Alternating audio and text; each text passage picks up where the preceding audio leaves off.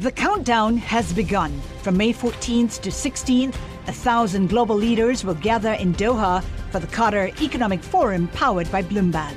Join heads of state, influential ministers, and leading CEOs to make new connections, gain unique insights, and uncover valuable opportunities in one of the world's most rapidly rising regions. Request your invite for this exclusive event at QatarEconomicForum.com. We're happy to be joined by Raphael Bostic, who is the president of the Federal Reserve Bank of Atlanta, which, if you could see over my shoulder, is right over there.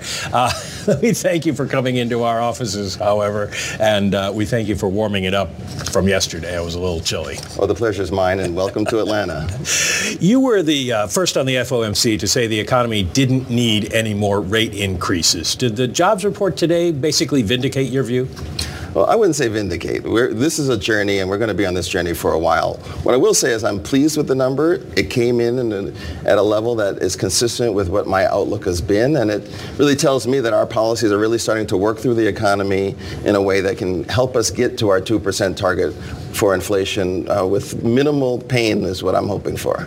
Well, what drove the decision on Wednesday to leave rates unchanged? You came into the meeting with inflation up a little bit, the last jobs report was very strong. Consumer spending was very strong, and yet uh, everybody decided to go with the Bostic view and, and hold. Uh, what was behind the thinking there? Well, I, will tell you what was behind my thinking on this. You know, in addition to looking at the data, uh, I do a lot of on-the-ground intelligence, and in a period that was really unusual for me, everybody was saying the same thing, which is that things are slowing down we are seeing the economy start to, quote, normalize is a thing that people have been saying relative to this, this, hot, pre, this hot pandemic period.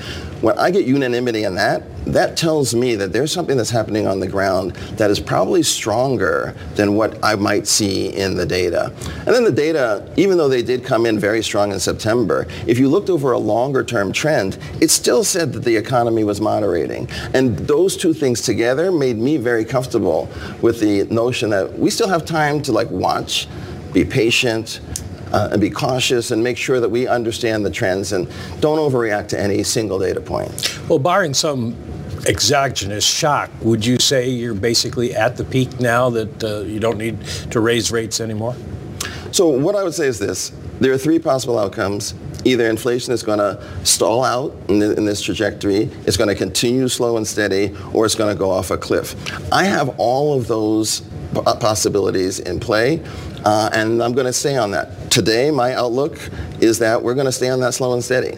And if we continue to do that, then I think where we are now will be sufficiently restrictive to get us to, to the 2% level for inflation. But there's still a lot that's going to happen. And between now and even the next meeting, we're going to get a couple of jobs numbers, we're going to get a couple of readings for inflation, and that'll tell us and give us more signals as to what's going on in the economy.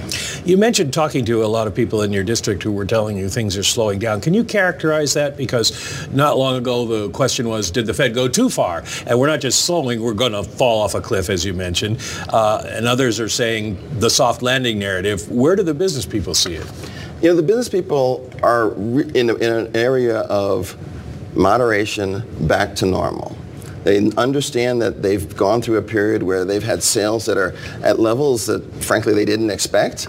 And the decline in those sales and that activity over time has come in slower than they expected, but it is continuing. And, and that's really the dynamic that, that really governs. You know, the thing that I think people need to just keep in mind is that through this pandemic period, through this high inflationary period, we've had exceptional demand. Consumers have been continuing to spend.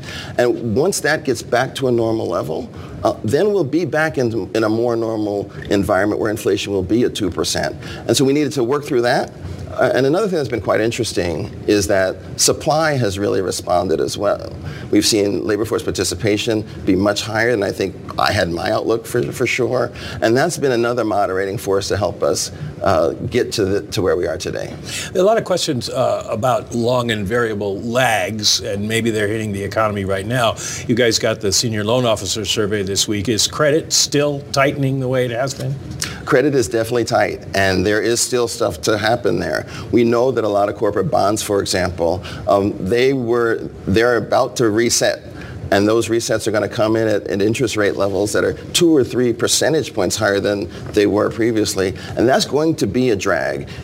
I hear the same thing in commercial real estate, where there are a lot of people who are expecting some of these buildings to struggle to hit the valuations that were projected in the previous lower interest rate environment, and that's going to be some disruption as well. So there is still stuff that's going to come from our policy, uh, but I think that ultimately will contribute to us getting ourselves to that 2% level. And right now is really just let the time pass, let's let the economy work through all of this and see where we are at, at that point. Well, you and others at the Fed have made the case that uh, now that you're higher, you can go longer, that you'll leave rates at uh, this elevated level for quite some time. You must have modeled out some idea of how long it would take at this level to bring inflation down to the target?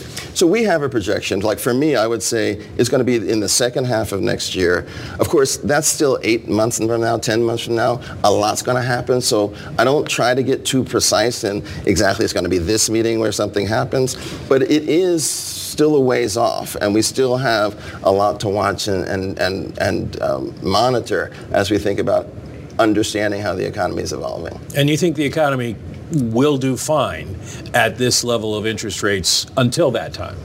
So fine is, you know, this very subjective word. I do think we can get to uh, inflation to the levels that are close to our target uh, without seeing a recession. I do not have a recession in my outlook, but I don't also see us growing continuously at you know, five and six percent, you know, in the quarterly basis. We're going to be in sort of a slow, steady uh, growth that's methodical.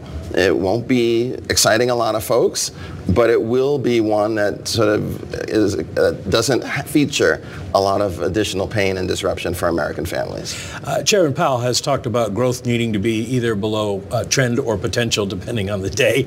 Uh, we discussed that at his news conference. But uh, do you see that as necessary, that it needs to come down significantly? And do you still believe that uh, unemployment needs to go up significantly in order to bring inflation down? So I, I don't know. What I would say is this. There are many states of the world where we can get to inflation to where we need it to be, where we don't see a, a wholesale and widespread disruption. Part of that is how strong the supply side continues. I, I, saw a report today that suggested that so, that the supply chain disruptions are fully a thing of the past. We might actually be looking for additional supply to be able to fill in. If that happens, then you can get the strong growth, you can get the minimized unemployment, and still see the price level fall, the rate of the price level uh, increase, uh, decline. So that's what I'm hoping for. But of course, I've got to be ready and prepared for any kind of eventuality, and we'll just have to see how it plays out. Well, the uh, the economy growth and especially unemployment have not performed as anticipated by the Fed going forward. So, what is it that would get you to change your view of what needs to be done? Is it basically just watching inflation and whether it comes down or starts to go up again? So, to me, there, there are two things, and I might add a third. But the first is just what's happening with the trajectory of inflation. If it continues to progress towards our 2% target, to me, that's a very positive sign that says, let's let our policies working, let's keep it working. The second thing that I'm really I've been looking at from the beginning of the pandemic is, is inflation expectations. And if we find that consumers or businesses are really starting to feel like that long-term level of inflation that's going to be the baseline is creeping up, if that's their expectation, we've got to act and we've got to take that uh, under control. But that's not what's happening right now. And, and the long run expectations have stayed relatively steady throughout the pandemic. And the short run expectations have fallen significantly. The third one that I'm looking at also is the wage level. And everyone's talking about this. To me, I think that is, uh, that's been a very welcome development in terms of how it's evolved and that the, the, the businesses I talk to are saying, we are getting to a place where we're back to our old style that you know the, the 10 and 15 percent increases in wages that we've had to do the last couple of years. They're not on the table. They're not necessary. And I'm starting to hear more and more the increase we're going to do this year is very similar to what we were doing in 2018 and 2019, and that's very welcome news. Well, you said uh, probably uh, see progress on inflation the second half of next year. So at that point, what do you do? Do, do you start looking at rate cuts? Well, I would say I'm going to. I'm hoping and expecting to see inflation progress throughout th- until the next year, uh, and then we'd have to really start to think about like what's our long-run neutral level. I don't think. I think we're in restrictive territory today. And as we get closer and closer to our target, we're going to have to uh, think about moderating our, the level of our policy stance. Uh, but that's down the road. And um, you know, I, actually, it's interesting. I talk to a lot of business people, and they ask, like, "How are you thinking about this?" For me, if we're restrictive now, we can't wait till we're at exactly 2% to start reducing rates. It's got to be before that. But the dynamic in that precise moment will really depend on the context. So I can't say for with any degree of certainty exactly when that will happen. But as we get closer and closer uh, to that 2%, I think that'll be something that I'll have to take on board a lot more. Well, your background is in housing, and, and so this raises the question of what happens to housing. People do not want to sell a 7% uh, mortgage at this point and uh, take out one uh, and, and sell their 3%. So is housing basically in the dumper now for years to come? Well, I hope it's not years to come. But look, we've, we've, had, we've had an extraordinary period with incredibly low interest rates, and a lot of people were fortunate enough to be able to buy homes and get mortgages at those low rates. That is our reality.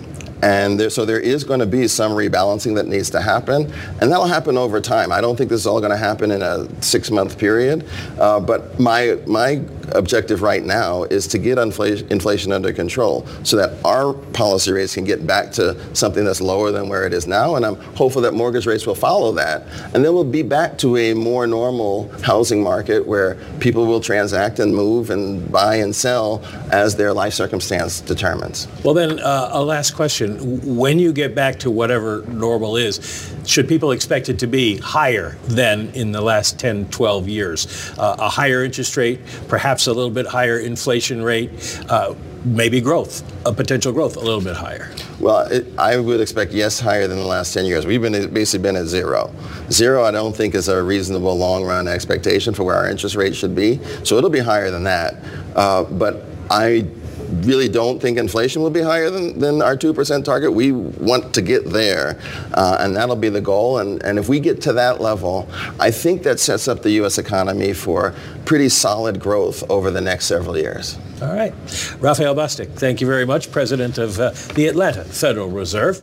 The countdown has begun. From May 14th to 16th, a thousand global leaders will gather in Doha for the Qatar Economic Forum powered by Bloomberg. Join heads of state, influential ministers, and leading CEOs to make new connections, gain unique insights, and uncover valuable opportunities in one of the world's most rapidly rising regions. Request your invite for this exclusive event at QatarEconomicForum.com.